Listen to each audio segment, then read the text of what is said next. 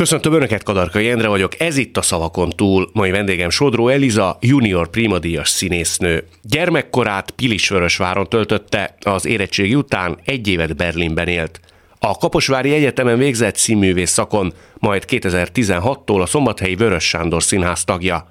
Ezt követően a Radnóti Színházhoz szerződött, amelynek vezető színésznője. Legtöbben tán a Mi kis falunk című sorozatból, illetve a Toxikoma című filmből ismerik őt. Párja Rusznák András színész. Mint ahogy azt már megszokhatták, mindig átnyújtok egy papírt aktuális vendégemnek. Ezen a papíron kifejezések szerepelnek, hitem szerint nagyon rejtjeles és talányos kifejezések. Ezen kifejezések mögött valamennyiszer aktuális vendégem életének meghatározó szereplői korábbi idézetei, vagy szerintem érdekes aspektusaira utaló kifejezések szerepelnek. Azok kedvéért, akik nem látnak, csak hallanak bennünket, felolvasnám, hogy mely kifejezések közül választott Sodró Eliza. Mi a manó? Jellemformáló. Csípőből. Nem túlzás ez? Szemérmes műfaj. Meg kellett tanulnom. Túltoltad? Műsorfüzet. Mi volt a baj? Végzetes előadás. Még várat magára. Mínuszok. Két tűz között. Mi mindenre jövök rá? Olyan ciki. Minden áron. Egyet értesz? Tényleg nagyon talányosak. hát, van, amiből van sejtésem. Nem biztos, hogy az a Nem biztos, ugye? Nem, nem. Olyan, mint egy aknakereső. Attól függ, mit akarsz elkerülni, persze. Hát igen, azért aknakereső. Legyen a, a műsorfüzet. A műsorfüzet az a Radnóti műsorfüzetébe írt egyik idézetre utal, az áldozat szereppel kapcsolatban. Uh-huh. Te azt mondtad, hogy a saját életedben is többször megtörtént, hogy erőszakkal törtek meg. Uh-huh. Rendezőkre kell gondolni? Hát igazából az, ö, emlékszem erre, az egész kicsi koromtól kezdve, tehát hogy, hogy szerintem az az iskola rendszer is, amiben, amiben felnőttünk, az olyan volt, hogy, hogy sokszor volt, hogy az ember valamit nem akart, vagy nem fülött hozzá a foga, hmm. és aztán, aztán meg rákényszerítették, hogy de, de csináld. És nem tudom, tehát nekem például volt olyan, hogy hegedű órán elájultam. Elájultam? Igen, igen, a, a, a stressztől. Tehát attól, hogy nem gyakoroltam arra az adott órára, és és tudtam, hogy nem fogom tudni, ettől nyilván ilyen jó görcsbe voltak az ujjaim, és ugyanazt az együtemet kellett már nem tudom én hanyatszor játszani, és az volt a, a hegedű tanárnőmnek a kérése, hogy ne húzzam föl a vállamat, tehát hogy a vonós kezemnek a vállát ne húzzam föl, és ezt úgy próbálta elérni, hogy, hogy, egy, hogy az ellenőrzőmet, ami a a kis füzet, azt ide szorítsam be a hónom alá.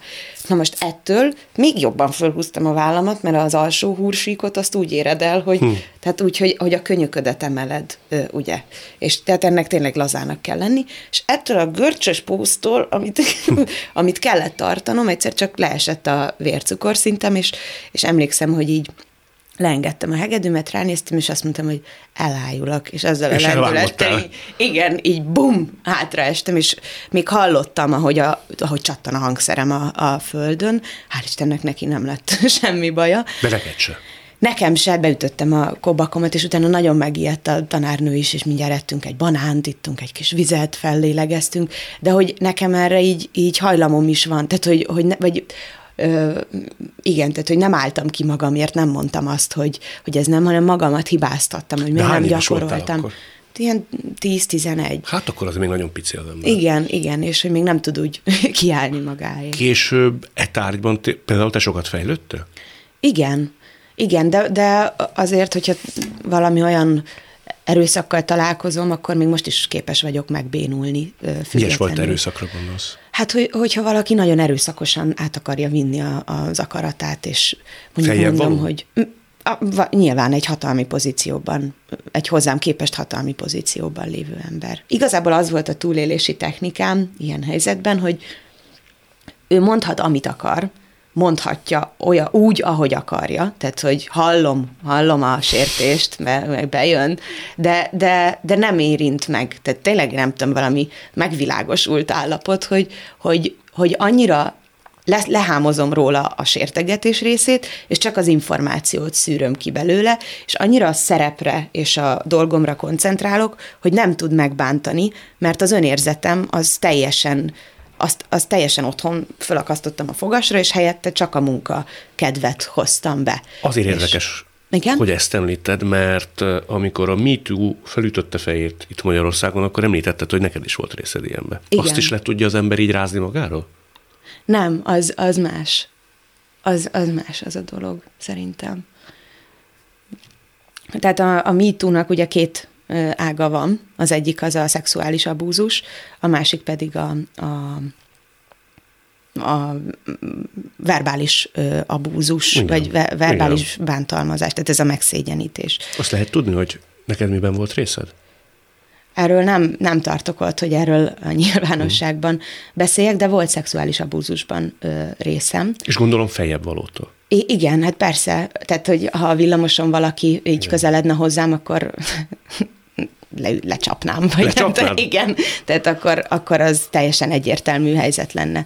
A, a bénító az az benne, hogy a sorsod az ő kezében van, és a te reakciótól függhet a, az életed. És az életed. Az, é, hát az életed, a, igen, gyakorlatilag. Tehát a, mármint, hogy a, a sorsod, az életpályád, vagy nem tudom.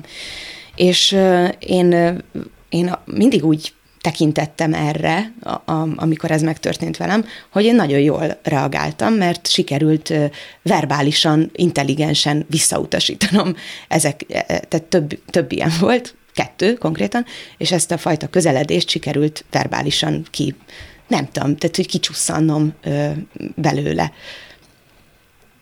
Igen, tehát most elmesélek egy másik történetet, ahol például nem egy ö, hatalmi pozícióban lévő embertől érkezett felém egy ilyen, Berlinben dolgoztam egy kocsmában, és hát nagyon nem illettem abba a török bárba, ahova, ahova felvettek dolgozni, és akkor volt, hogy takarítottam a, a WC-t, és az egyik ilyen félrészeg állapotban lévő perzsa csávó, ő így, hát ő magát perzsának titulált, úgyhogy biztos az. A csávót ezt, meg most te tetted Ezt hozzá. én tettem hozzá, igen. Egyszer csak így utánam jött, és becsukta az ajtót, és megfogta a, a fenekemet. És akkor így, így ránéztem, és valahogy az volt az első reakcióm, hogy pofán röhögtem, tehát hogy ez hmm. nem. és, és kimentem, és, és ő meg ott maradt így. Kukadozva. Hát igen, a WC-ben, hogy ebből nem lett így semmi ebből a dologból, amit ő eltervezett, vagy hát nem tudom, hogy tervezte, vagy csak úgy jött ez az ötlet. Tehát, hogy, hogy egy ilyen helyzetben szerintem... Tudsz talpra eset lenni. Igen, és hogy nagyon, nagyon jó reakcióm volt, vagy nagyon jó volt az ösztönös reakcióm, hogy nem ijedtem meg, tehát nem rettegtem attól, hogy úristen, mi lesz, hanem hanem te teljesen valahogy helyre került az önértékelésem, és azonnal szerintem nagyon jól reagáltam, amitől ezt, ezt a dolgot így megúsztam. Ha feljebb valótól érkezik, ott viszont mi az, ami hiányzik a talpra esettséghez és az ilyesfajta hát nagyon a, egyenes helytálláshoz? Ott azonnal bejön az a gondolat, hogy, hogy mit fog hogy mit fog reagálni. Tehát, hogy ott, ott sokkal nagyobb tétje van annak, hogy, hogy, hogy megbántom-e a férfiasságában, mi lesz a következménye, fog-e velem szemétkedni, ki fog nekem hinni. Ugye ez, a, ez az első. Tehát, hogy eleve az, az, az, hogy én is felteszem a kérdést, hogy minek jöttem ide, vagy mit, mit keresek itt. Egy ilyenfajta visszaélés, vagy egy ilyenfajta kezdeményezés, az, az számomra ilyen döbbenetes volt, hogy nem, tehát nem volt benne a pakliban az én részemről az, hogy... Két nő-férfi dinamika lép életbe. I- igen, Akár az is. Igen, uh-huh. igen, tehát nem volt benne ez, és, és ez, tehát hogy, hogy, hogy abszolút azt éreztem, hogy oh, oh, oh, tehát hogy, hogy valami történik most, aminek nem kéne történnie, és akkor elindult, a, hogy, hogy, hogy tudok ez alól ki. Kinek tudja ilyenkor elmondani az ember, ha elmondja egyáltalán? Hát én apukámnak mondtam el, aki mondta, hogy, hogy akkor ő másnap megveri ezt, a, uh-huh. ezt az illetőt, és akkor én mondtam, hogy ne. Mert, mert ugyanis attól féltem, hogy, hogy, hogy kiderül, és, és azt hiszem, hogy annál, hogy megtörténik, csak az nagyobb szégyen, hogy kiderül.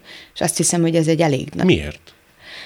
Mert onnantól rád ég ez a szégyen bélyeg. Tehát, hogy, hogy úgy fognak rád nézni a közvetlen környezetedben, e, ez, ez az első, ami eszükbe jut rólad, és, és hát, hogy milyen közegben élünk. Tehát, hogy érted, aki előállt egy ilyen, és most nem, azt akar, nem arra akarok bíztatni mindenkit, hogy hanem, hanem csak, hogy ez egy, ez egy logikus következmény, és szerintem egy magyarázat arra, hogy miért félnek az emberek akár 10-15 évig elmondani egy ilyen történetet. Bajod lette belőle, tehát visszaélte ilyen értelemben a hatalmával? Nem, mondom, én nagyon ügyesen kijöttem ebből, tehát erre igazából büszke vagyok, és voltak éppen az volt a magyarázatom, hogy mind a, mind a két alkalommal, hogy én nem lépek bele egy ilyen szituációba, mert nem szeretném, hogy azt higgyék, hogy én azért lépek elő a pályámon, mert valami ilyesmi. Ez neked akkor ott abban a pillanatban jutott eszedbe? Igen, igen. És hogy, hogy én, én szeretnék e, ettől mentesülni, és én nem kezdek olyan emberrel, aki, aki miatt en, ennek a, a gyanúja rám vetülhet. Tehát, hogy... Hát nagyon vágott Rát értékelődött ez bennem valamelyes. Tehát mondom, én addig nagyon büszke voltam, hogy találtam egy, egy zsé megoldást arra, hogy így ki hmm. ebből a szituból, és, és aztán, aztán meg azt éreztem, hogy de érdekes, hogy az viszont nem jutott eszembe, hogy kategórikusan visszautasíthatom. Tehát, hogy nekem jogom van egy ilyen helyzetben ö, azt mondani, hogy felejtsd el, mint ahogy mondjuk kiröhögtem azt a perzsa fiút. Mert, és, és ez az, ami, ami benne a folytogató. Olyan is volt, hogy, és ez egy későbbi alkalom, hogy egy másik darabba játszottam, teljesen más, tehát már, már évekkel később, és, és volt egy olyan jelenet a színpadon, hogy én melltartóra vetkőzöm. De, de, de na mindegy, tehát hogy, hogy ez, ez ott az akkori partnerrel egy ilyen szerelmi évődésben volt egy ilyen szitu, és én kiszúrtam a nézőtéren, hogy ott ül ez az ember, aki ugye engem egy szexuális tárgynak tekint, és, és, és az történt, hogy nem, nem tudtam levenni a fölsőmet. Tehát, hogy, hogy meg, megdermettem, így ránéztem a partneremre, aki ott állt velem szembe, és annyira hálás vagyok neki a mai napig, hogy látta rajtam, hogy most, most tehát, hogy totál kiestem a darabból, meg mindenből, és elöntött ez, a, ez az akkori érzés, és ott ültem így, és így csak így szorítottam a Jackimet, és néztem rá, hogy nem haragudj. Tehát, hogy, hogy nem, és, és annyira kedves volt, mert láttam, hogy ő is, ő is azonnal átvált abba, hogy nyugi, nyugi. Tehát nem tudtam, mi van, de valami olyan energiát küldött, hogy, hogy tudtam, hogy, tehát, hogy meg tudtam nyugodni, és vissza tudtam lépni a szerepbe. Aznap este nem vettem le a, a Jackimet, de, de azért, mert, mert annyira megijedtem attól, hogy hát ugye ez is van az emberben egy ilyen szituban, hogy vajon én mit tettem azért, hogy ő így néz rám? Vajon én tettem-e olyan gesztusokat, vagy biztattam-e őt valamivel akaratlanul arra, hogy ő engem ne, ne olyan, tehát hogy ne egy emberként lásson, hanem egy lehetséges, nem tudom, tehát hogy igen. Ez itt továbbra is a szavakon túl Sodró Elizával. No, válasszunk kérlek egy következő fogalmat. Hű, jó, akkor viszont legyen a végzetes előadás. Hoppá! Nem erre utalt, mert szinte, mintha erre ment volna. A végzetes előadás az a vágyvillamosra utal. Aha. Mert ugye egy újságírói kérdésre nevezetesen, hogy volt olyan film vagy előadás, ami megváltoztatta az életet, te azt mondtad, hogy a vágyvillamos, ugye Radnóti színházban ment, Kovács Adél játszotta Blanst, te ezt látva döntöttél úgy, hogy szakítasz aktuális partnereddel. Így igaz. És én azért gyakori színházba járó vagyok, és azon gondolkodtam, hogy létezik olyan, hogy az ember ilyen nagy aha élménnyel távozon a saját maga életével kapcsolatban egy színházi előadás kapcsán, mert hogy azért ez egy sorsfordító döntés. Igen. Hát tudod, ez igazából valahol azt hiszem, hogy ha van célja a művészetnek, akkor ez, ez, ez a dolog, ez az. Tehát szerintem ez, ez azt súrolja nem, nem, jó mindegy, most nem megyek bele, hogy mit gondolok a művészetről, de hogy, hogy van most egy kétszereplős előadásunk, a bármi lehetséges, ha elég erősen gondolsz rá, a Rusznák Andrissal játszuk ketten, akivel az életben is egy pár vagyunk, és a Loop Színházi Társaság keretei között jött létre. Na, és ez egy olyan előadás, ami iszonyat súlyos ö, érzelmi dolgokon vezet át, tehát egy nagyon nehéz utazás, egy fiatal pár elveszti a kisbabáját, tehát halva születik a gyermekük, és, és tudod, olyan reakciók vannak a nézőtéren, tehát már akkor, amikor miközben játszuk az egészet, és, és utána volt már olyan, hogy közönség találkozó volt, és voltak emberek, akik tényleg ennek az előadásnak a hatására gondolkodtak el rajta, hogy annak idején, amikor velük ez a szörnyűség megtörtént, nem, nem kezdték el a, vagy nem tudták elgyászolni igazán ezt a, ezt a dolgot, és hogy lehet, hogy lehet, hogy mégis érdemes lenne ezzel az érzelemmel, amit lefagyaszt az ember magában ilyenkor automatikusan, mégiscsak foglalkozni. Színészként ilyennel szembesülni azért nem lehet akármi. Hát ez, ez, ez igen. Ez, ez melbevágó. Tehát amikor igen. valaki azt mondja, hogy láttalak benneteket, és elgondolkodtam a saját életem eddig kibeszéletlen és folytogató traumáját újra kinyitni. Igen. Igen, és, és valahogy az a, nekem volt félelmem attól, hogy ez, hogy ez, tehát hogy ez tényleg egy nagyon, nagyon-nagyon súlyos trauma, és eddig minden, mindig olyan reakciók jöttek, és ezért, hogy, hogy iszonyú hálásak azért, hogy, mert lényegében itt az van, hogy amikor én zokogok, vagy sikoltok a színpadon, akkor helyettük. Kicsit úgy érzem, hogy helyettük csinálom ezt, és, és ez, és ez nagyon, nagyon jól esik az a visszajelzés, hogy, hogy jó, tehát, hogy jó, jó, jó érzés volt nekik az, hogy van foglalkozva ezzel a témával, és hogy ez meg van nevezve, és, és rá van világítva erre a, erre a szörnyű traumára. Tehát, hogy a darabban is azt mondja az Alex, akit játszom, hogy, hogy én csak annyit szeretnék, hogy az emberek mondják ki a nevét a, a babámnak. Hmm. Hogy mondják ki a nevét. És valóban az, amikor megnevezünk valamit, annak, annak már önmagában felszabadító hatása van, hiszen neve van, tehát létezett. Tehát ő nem, nem az van, hogy nincs, meg nem is volt, hanem meg tudtuk nevezni. És ez az előadás szerintem ezzel a traumával ezt csinálja, hogy megnevezi, hogy ez a te fájdalmad, és, és jogod van hozzá, hogy ez a te fájdalmad, jogod van megélni.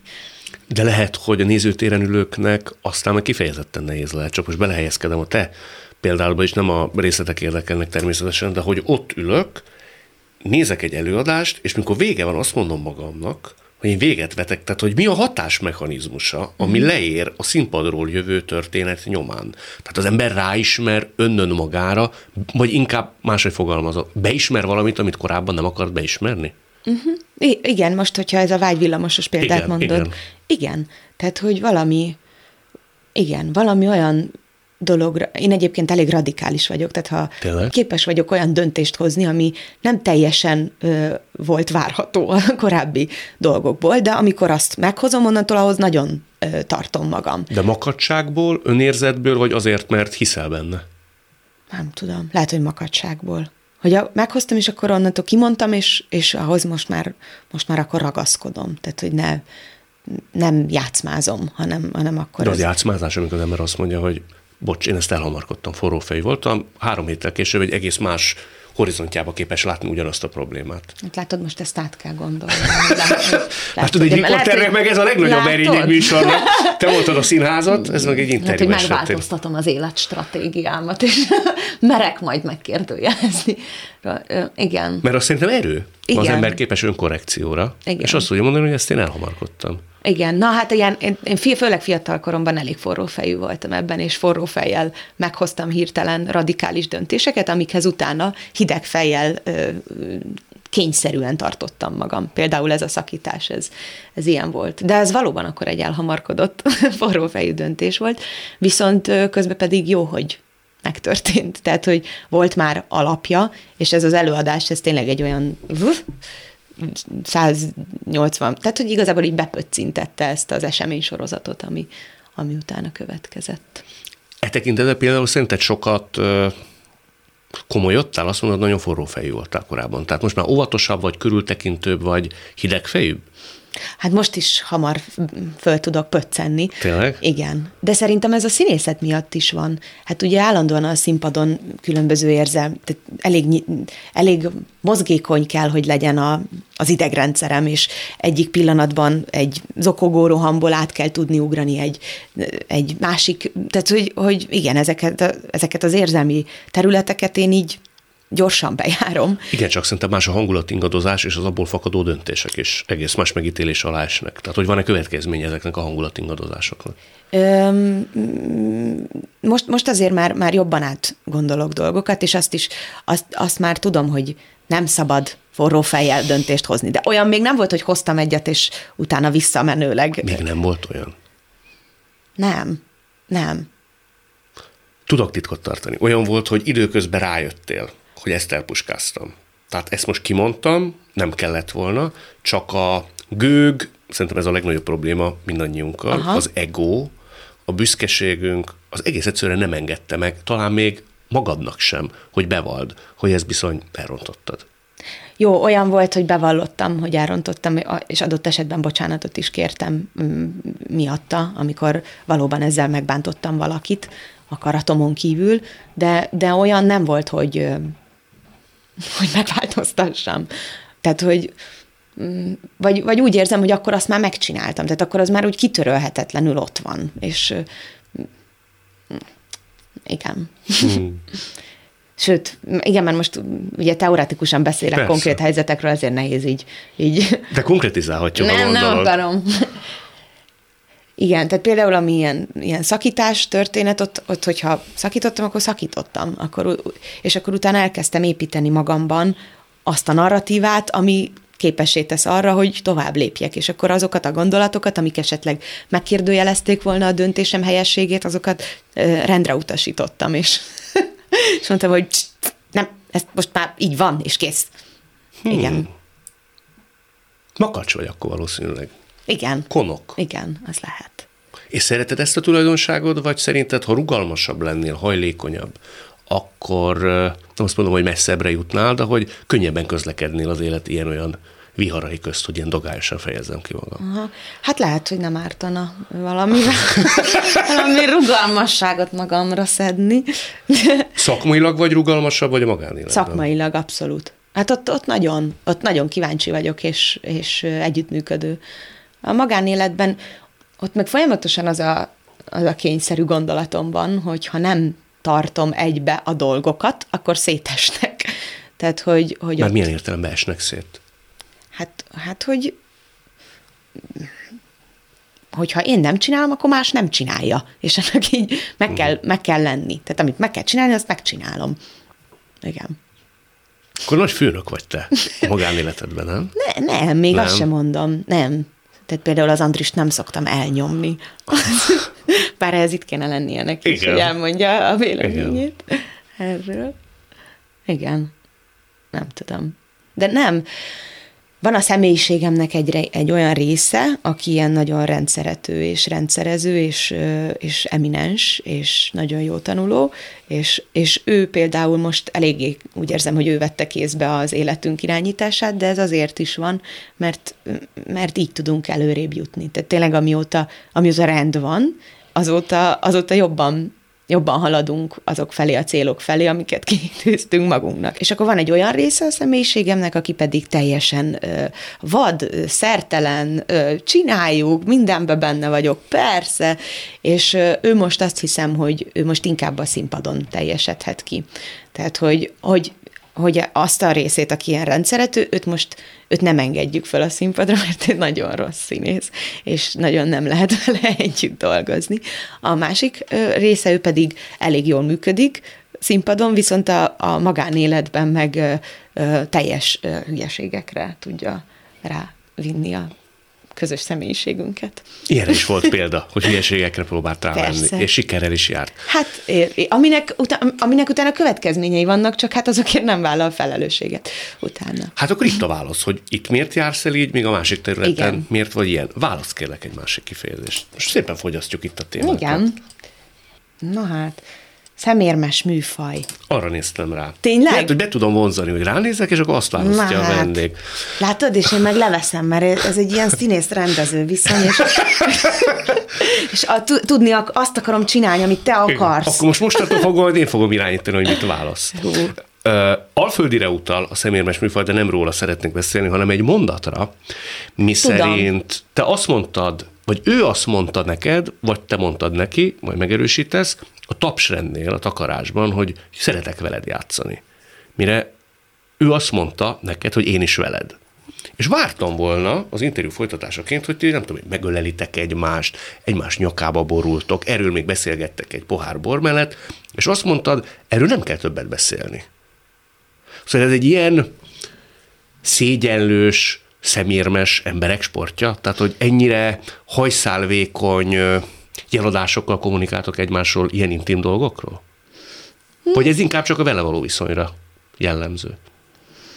Igen, én, a, én a például ebben szemérmes vagyok a, abban, hogy kifejezzem ezt a dolgot, hogy hogyha valakivel így így nagyon azt érzem, hogy nagyon, nagyon jó játszani. Hát ugye az egy ilyen, nem tudom, ez egy ilyen szakmai szerelmi viszony.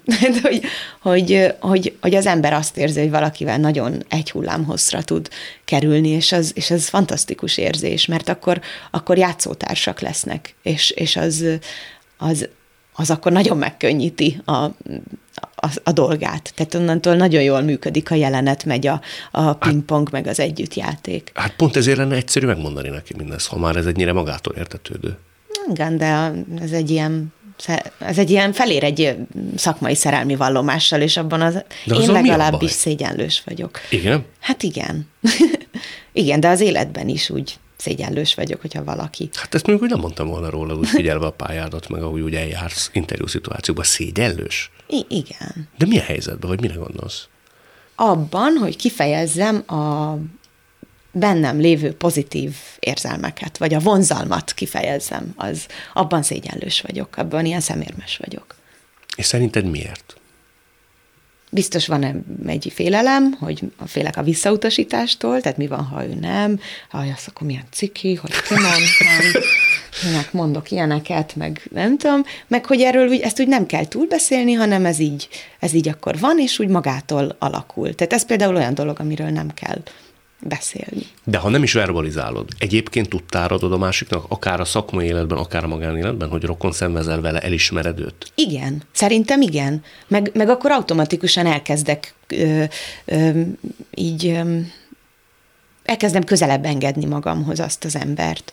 Tehát például én nagyon, ö, ezt megfigyeltem magamon, hogy nagyon van ilyen, hogy antitaktilis nem hát szeretem, nem, ha hozzám hallottam. érnek. Tehát, Aha. hogy azt hiszem, hogy a taktilis az az, aki így, szia, hogy, uh-huh. hogy így Állandóan megérinti a Igen, uh-huh. és én, én ebben nagyon, na ebben ebben félénk vagyok, vagy, vagy irritált, nem tudom, tehát nem szeretem. Nem szeretem, ha hozzám érnek, én iszonyat hálás vagyok, hogy a Covid eltörölt ezt a puszival való köszönést, tehát az nekem mindig egy kínlódás volt, hogy oda dugjam a másik ember arcához az én arcomat, és akkor ott egy pillanatra megérezzük egymás illatát, és ő mit érezhet rólam, én sem biztos, hogy kellemes, amit érzek, tehát hogy ez nekem egy nem ért, a készfogás az oké, okay, az, az pont az a távolság, ami, ami még komfortos, de nehezen viselem például, hogyha valaki úgy beszél, hogy beleáll az aurámba, és, és, és egy ilyen nagyon, mindig akkor felveszek egy ilyen furcsa poszt, hogy, hogy távolítsam magam a szituból. Na és amikor valakivel elkezd kialakulni ez a fajta szakmai barátság, vagy szakmai vonzalom, akkor elkezdem észrevenni, hogy teljesen automatikusan hozzáérek, meg simogatom a vállát, vagy ne, tehát hogy így, hogy így elkezd igény lenni bennem arra, Szűken hogy... méret, de annak ereje van, hogyha igen. már akkor kifejezésre juttatod. Igen, igen. És mivel lehet téged levenni a lábadról? Tehát a tehetség, a veled való viszony, ami igazán meghatározó, például figyel rád, figyelmes. A figyelem. Figyelem? A, igen. Az Andris mondja mindig valami nagy orosztól idéz, hogy a figyelem, nem, a szeretet, figyelem. Igen. És ez igaz. Tehát ez tényleg így van, hogy, hogy figyelünk a másikra, figyelünk egymásra, figyelünk arra az energiára, amit a másik küld, abból küldünk vissza valamit. Ez, ez igazából ezen múlik. Milyen érdekes hallgatlak téged, nem olyannak tűnsz, mint akinek komoly önbizalom problémái vannak, mégis visszatérően az interjúkban szerepel az, hogy, hogy hát, hogy te nagyon önbizalomhiányos vagy. Erről a pszichológusommal is beszélgetünk, hogy, de hogy az önbizalom az, az élet, valami ilyesmit mondott, de azt nem értettem, majd rákérdezek, hogy az önbizalom az, az életnek több területén jelenhet meg, és hogy, hogy van, amiben elég stabil az önbizalmam, és van, amiben meg nem. Tehát nincs egy általános önbizalom, hanem bizonyos területeken van az embernek valami fajta megerősítettsége, és más területeken meg egyáltalán Hát nincs. meg ez korszakonként is változik szerintem. Igen, igen, biztos. Biztos. Neked hol van a legkevesebb? Hát azt hiszem, hogy most, most éppen a jelen szituációban a a nőiségemben van most a legkevesebb. De miért ezt mit táplálja? Nem tudom, szerintem elfogyott. Tehát, hogy ez volt, aztán most így nem, nem használtam, és így... Elkopott, el tud kopni. egy kicsit, igen. De szerintem felébreszthető, csak, csak most, most annyira a, a matekos énem az, aki... Uh-huh.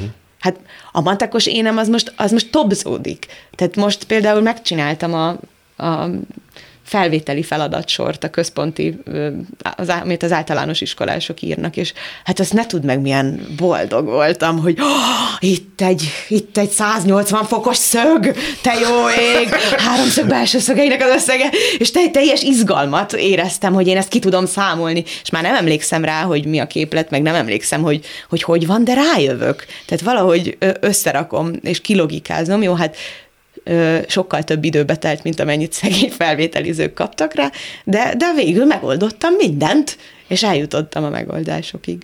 Szóval igen. akkor inkább most emeszt a énedet táplálod, ha jól sejtem. Igen, igen, most ő van előtérben, és ezért, amikor hirtelen kéne valami nagyon tehát például színpadon valami nagyon vonzó dolgot csinálni nőként, tehát hogy, hogy itt most legyél, legyél szexi, vagy legyél vad, vagy legyél, tehát ez az énem, az abból látom, hogy ez most elkopott, vagy nem használom, hogy, hogy olyankor az első kép, ami megjelenik a fejemben, és ugye a színészet képzelet, tehát amit el tudsz képzelni, ahhoz utána el tudsz jutni, és el tudod játszani. Na, az első kép, ami megjelenik a fejemben, hogy ilyen szexin vonulok le egy lépcsőn, és azonnal elesek. tehát, hogy ez a, ez a szexiségről az első gondolat, hogy minek csinálod, úgy is, úgy is belebuksz szembe, és, és, és ezt most így, ezt most így meg is fogalmaztam magamnak, hogy hát ezen elkezdek valahogy dolgozni. De hogy, hogy kell ezen dolgozni? Hogy hogy lehet ezt újra kopásmentessé hát, tenni? E, majd, majd ezt, ezt biztos a pszichológusommal érintjük. Szerintem ebbe benne van ez a Me Too story uh-huh. nekem, hogy ez, ez így háttérbe szorult. Tehát én nekem ott akkor annyira lelki furdalásom lett, ugye a bűntudat, a, a, van egy ilyen nem, hogy áldozati bűntudat, hogy én mit tettem, tehát mi volt az, amivel én magamra hívtam hmm. ennek a, vagy ezt a sorsot. És kicsit blokkolt. Igen, hát ez teljesen blokkolt. Hmm. Tehát ilyenkor automatikusan elkezdődik, hogy az ember puposabban jár, hogy a mellét azt ne ö, helyezze előtérbe. Én, én tényleg azt hiszem az egész öltözködésemre ez hatással volt, hogy utána nem hogy ilyen kinőtt pulcsikba jártam, vagy ilyen, mármint, hogy úgy kinőtt, hogy valaki kinőtte, és akkor Értem. én rajtam így minél többet takarjon, minél de, kevesebbet hangsúlyozzon. De előtte volt olyan, nem a mitóval kapcsolatban uh-huh. hoznám összefüggésbe, hanem hogy előtte volt olyan, amikor ilyen szexizőben öltöztél? Tehát, hogy teljes értezetet hát, bejelentél? Volt ilyen korszakot? Hát amikor, amikor ilyen elkezd az embernek ébredni ez a nőisége, ilyen 16-7 évesen, tehát már van, vannak formák rajta, amiket ki lehet hangsúlyozni, akkor azért ezzel foglalkoztam. Tehát akkor engem ez érdekelt, hogy, hogy minél előnyösebb legyen a megjelenésem, és, és tehát az első ilyen mítusztorim az lényegében ezt a fajta ilyen kis csetlőbotló próbálkozásaimat vágta ketté, és ott történt meg ez, és akkor én azt hiszem, hogy ezt így, így, így el, be is zártam hét lakat alá ezt a, ezt a dolgot, és, és olyannyira bezártam, hogy, hogy nincs, nincs rá szemem. Tehát, hogy, hogy, hogy ez nem alakult, nem fejlődött ki nálam. Tehát én például most látom, hogy mibe vagy, de, de most megfigyelem, és tudom, hogy ezt meg memorizálnom kéne ahhoz, hogy öt perc múlva, amikor kimegyünk és megkérdezik, hogy milyen ruha volt, fogalmam nincs. Tehát, hogy ne, nem, nem, nem tudom, hm. nem, nem figyelem az embereknek a kinézetét. Ez is tulajdonképpen egy jelzés, hogy most feketébe vagy. Tehát az az egyszerűség ez, jegyében. Ez kérlek szépen azért alakult így, köszönöm, hogy megkérdezted, mert um, Andris egyébként nagyon uh, jól látja ezeket a dolgokat, tehát nekem ő szokott ruhát venni, hogy mit vegyek föl, mert mi előnyös. Ezt is tőle kaptam. Um, hogy mindig az ő véleményét szoktam kikérni, hogy jó leszek így egy interjúra, Andris, szerinted mit vegyek föl? És hogy megnézegettük a ruhatáramat, hogy ezt, ja, de ez volt velem, a, vagy ez volt rajtam, amikor a izébe interjúztam, ah, de ez volt azon a másik interjún, valami olyat, ami még nem volt. És akkor ez volt igazából a, az egyetlen, úgyhogy ezt a te tiszteletedre Nagyon köszönöm. Föl. Nagyon köszönöm. Ez itt továbbra is a szavakon túl Sodró Elizával. Válaszunk kérlek egy másik kifejezést. Hmm. Közben én pipálgatom azért. Ne, jó. Jó, tök jó, tök sokat átbeszéltünk. Nagyon. Na hát, mi mindenre jövök rá? hát itt, ami mindenre jövök rá, kérlek szépen, az a toxikomára vonatkozik, Yeah. mert hogy ott te egy, hát egy elég elborult drogos lányt alakítasz, és tudomásom szerint neked ott volt segítségedre egy coach. Uh-huh. És nekem ez nagyon tetszik, hogy valaki a saját démonaival is megpróbál szembenézni egy-egy alakítás okán és nyomán. Uh-huh. És azt mondtad, hogy te ott sok mindenre rájöttél magaddal kapcsolatban, például, hogy párfüggő vagy. Uh-huh. És ezt a kifejezést én nem is ismerem. Az mit jelent, hogy valaki Pár, párfüggő? párkapcsolatfüggő. Ja, bocsánat, akkor lehet, hogy elírták. Igen? Írott interjú volt. Tehát, Igen. hogy párkapcsolat függő Aha. vagy. Te erre rájöttél? Igen, é, tehát igazából a, a, ott azon dolgoztunk, hogy én hála Istennek soha nem kerültem ilyen közeli viszonyba a drogokkal, hogy, hogy mint ami a filmben. Na, nem kerültem közeli viszonyba a drogokkal. Nem vagyok drogos, és nem is voltam. Tehát ezt most így kijelenthetjük. Szóval valahogy e, meg kellett fogalmazni azt, hogy ugye magamból kiindulva, tehát nyilván ennek a droghasználatnak vannak külső látható jelei, amiket így el tud kvázi játszani az ember, de van egy, egy belső indítatás, ami jó, hogyha találunk valami hasonló dolgot, ami bennem, bennem van. Elkezdtünk dolgozni azon, hogy mi lehet bennem ennek a pandantja, és ez a párkapcsolatfüggés. Tehát, hogy amikor mondjuk én egy tehát, hogy akkor, jó, ez megint ilyen személyes, hogy fogalmazzam ezt meg távolabbról, hogy szóval, hogy, hogy én olyankor tudok kifordulni magamból, amikor a szerelem a leg, legnagyobb hőfokon ég bennem. A kifordulni magadból, az pozitív vagy negatív Nega- tartomány? hát mind a kettő, tehát, hogy de, de annak vannak negatív hatásai az, az életemre. I- igen, hát tehát, hogy ott nem tudok józan döntést hozni, mert mindent annak rendelek alá. De hát ez a szerelem, nem? Uh, igen, és a heroin is lényegében, a heroin használat is valami, valami ilyesmi, és ehhez hasonló dolog. És akkor már nagyon ismerősen megvan, megvolt az az érzés, meg az a dolog bennem, amikor ezeket elkezdtük felismerni és felfejteni, és ezt nagyon könnyen tudtam átpakolni abba a színészi szituációba, ami ez a, ez a drogfüggés. Szerintem vannak ilyen rokon érzelmek, ilyen unokatestvér érzelmek. Tehát mit tudom én, sosem tagadott ki az apám, mint mondjuk a Lír királyban, de volt már olyan vitám az apámmal, amikor, amikor azt éreztem, hogy nem tudom őt elérni. És akkor ez, a, ez az érzelem, ez az unokatestvére annak, mint amit ott a László Zsolt iránt éreznem kell. De milyen érdekes, hogy édesapádat említett, hogy mikor nem találtatok szót.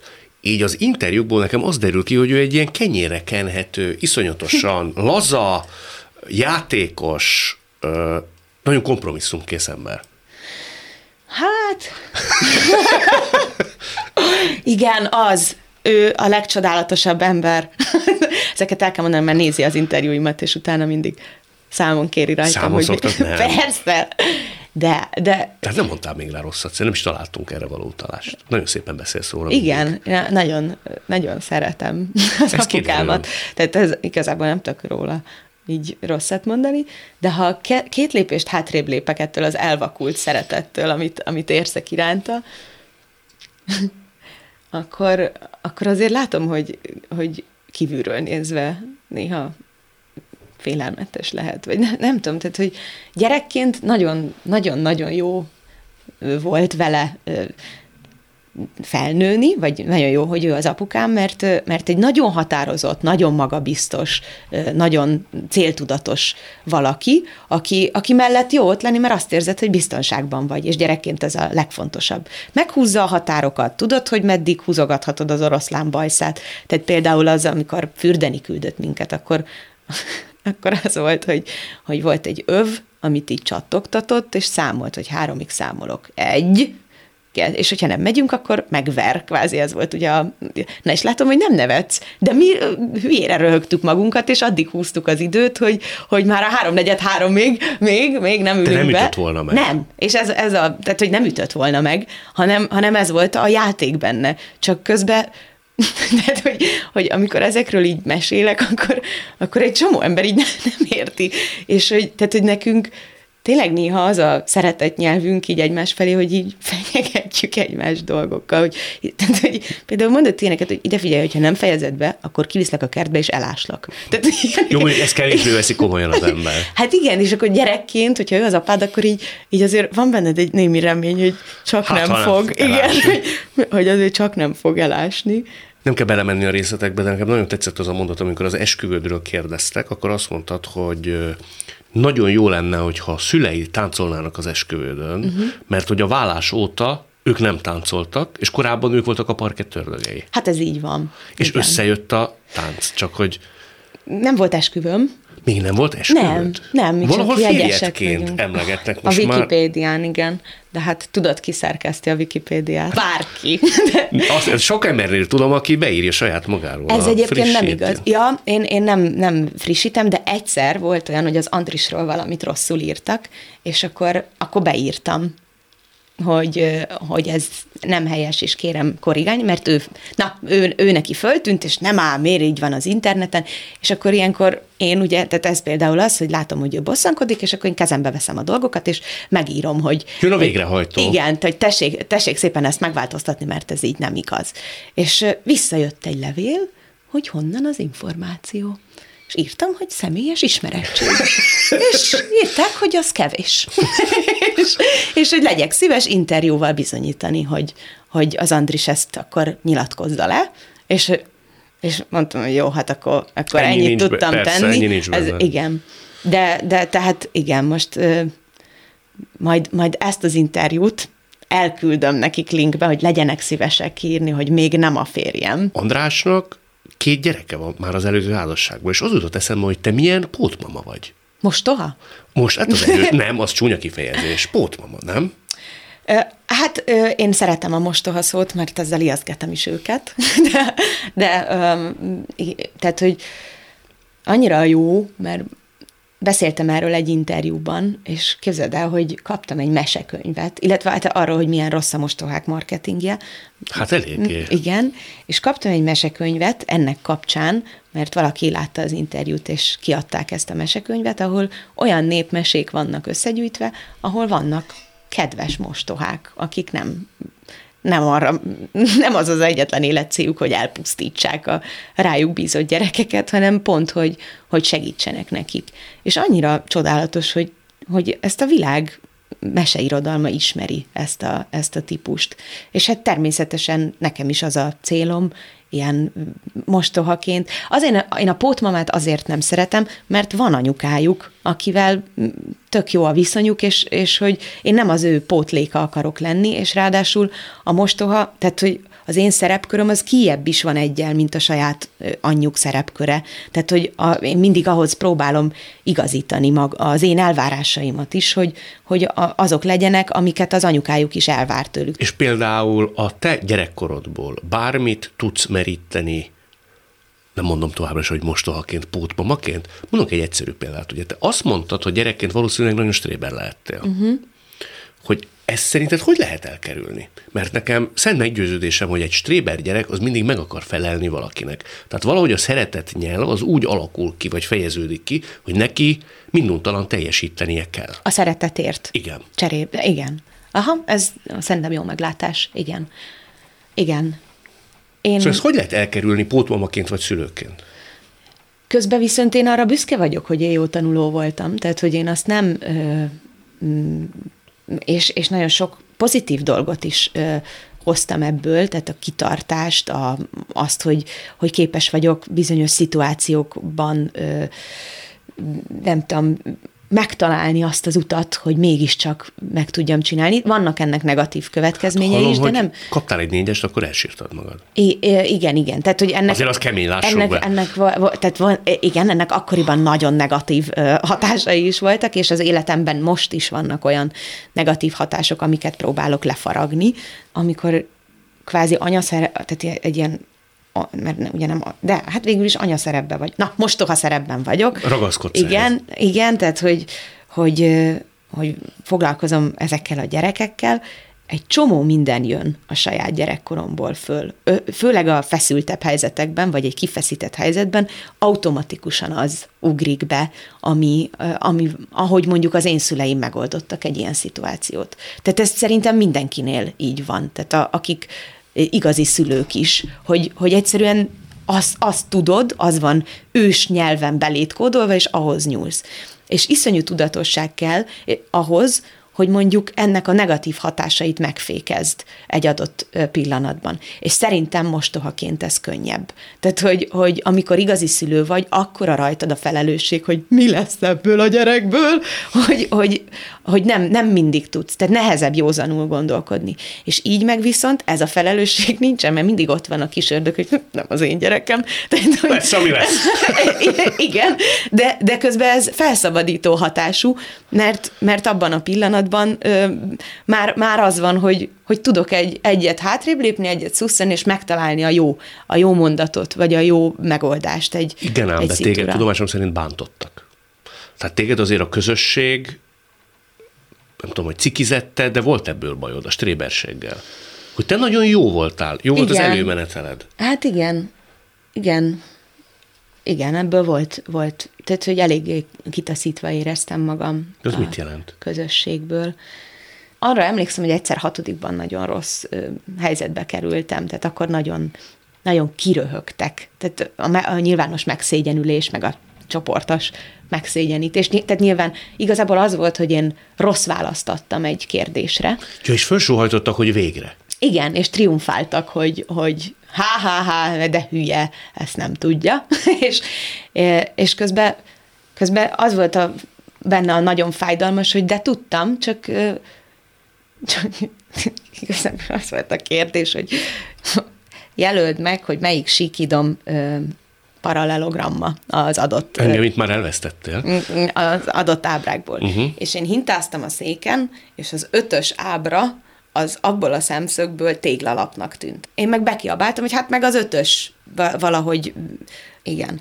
És ahogy közelebb hajoltam, akkor láttam meg, hogy abból a szemszögből másnak tűntek a szögek. Tehát, hogy egész egyszerűen félre néztem, és nagyon-nagyon kiröhögtek, mert ez pont az volt, amit így, így tanultunk, hogy ha becsúl, be, beestél a, nem tudom, a csapdába. És akkor de nem tudom már pontosan, hogy volt a kérdés, most nem akarok belezavarodni, csak tudom, hogy minden téglalap paralelogramma, jó?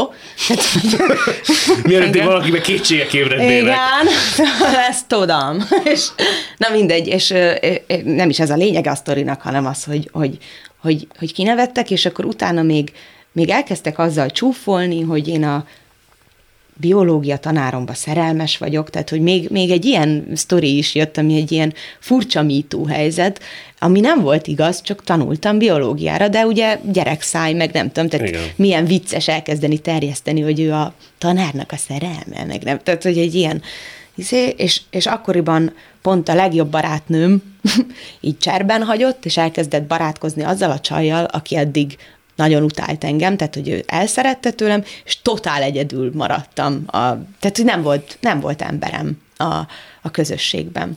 És akkor rengeteget sírtam, meg nagyon rosszul éreztem magam, és olyan jó fejek voltak a szüleim, mert egész este ültünk, és beszélgettünk arról, hogy hogy érzem magam, és akkor apukám ilyenkor mindig uh, nagyszerű tanácsokat adott, tehát olyanokat, hogy hát védd meg magad, szóljál be nekik, lökt fel, tehát hogy mindig ez a, erre felé bíztatott, és akkor, hogy szóljál vissza, és, és valahogy egy idő után lett önbizalmam, tehát hogy egy idő után a, hát most azt csinálom, amit apu mondott. És volt, hogy föllöktél egy-két? Nem, föl nem, nem, nem löktem, de, visszaszóltál. de, de visszaszóltam, és akkor ezzel ki tudtam könyökölni magamnak valamennyi kis teret, és akkor, és akkor egy idő után lettek barátaim is.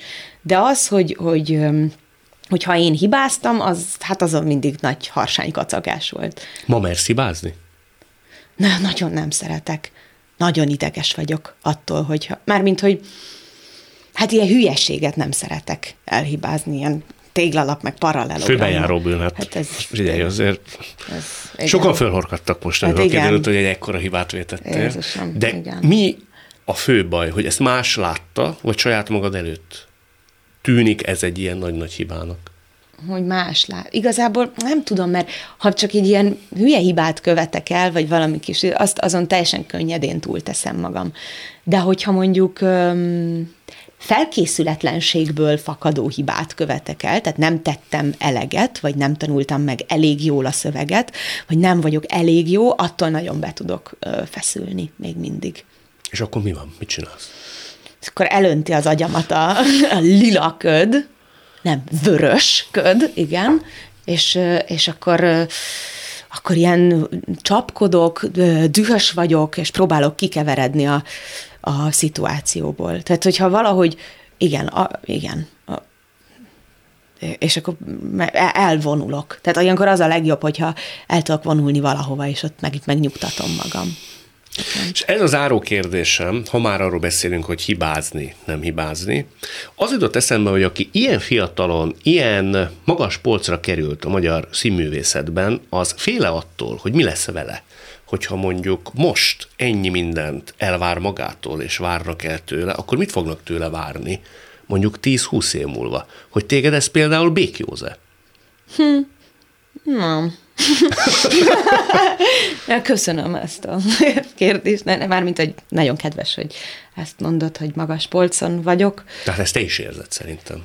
Mm, igen, de, de közben meg azt érzem, hogy nem méltatlanul vagyok magas polcon, tehát én oda fölmásztam, mert mármint, hogy nagyon sokat dolgoztam azért, és én tudom, hogy mit dolgoztam azért. Tehát nem az történt, hogy egyik napról a másikra ö, egyszer csak, ö, ha most ilyen mesei példával élek, akkor megkaptam a fele királyságot, meg a nem tudom én mit, hanem én, én megharcoltam a sárkányjal, én átkeltem az üveghegyen, és, és végig trappoltam az egész mesét azért, hogy én eljussak a, oda, ahol, ahol vagyok. Tehát, hogy ez a, ez a munka, és ez a tudás, amit ezen az úton szereztem, ez, ez megvéd engem attól, hogy, hogy attól féljek, hogy mi lesz, ha ez, ha ez elmúlik. Tehát, hogy ilyen értelemben nincs impostor szindrómám, tehát nem azt érzem, hogy jogtalanul kerültem ide, hanem, hanem tudom, hogy mit, mit tettem érte.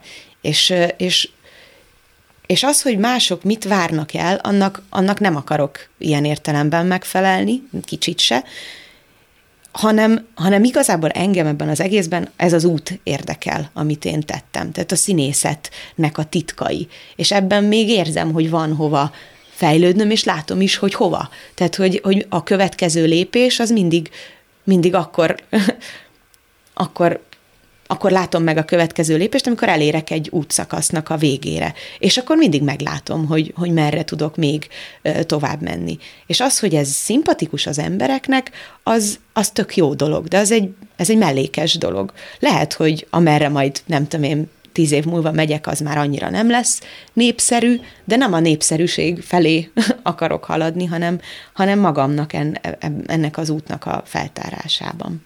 Hát akkor ehhez kívánok sok sikert, és tartson ez sokáig. Köszönöm szépen. Örülök, hogy itt voltál. Én is. Ez volt a mai Szavakon túl Sodró Elizával. A műsort nem csak hallgathatják, de végig is nézhetik. Iménti beszélgetésünk hamarosan már látható lesz YouTube csatornámon is. A mai adás létrejöttében köszönöm Lehocki Miriam, Rózsahegyi Gábor és Lantos Dániel segítségét. Találkozzunk jövő szombaton és vasárnap itt, a Klubrádióban. Viszont hallásra!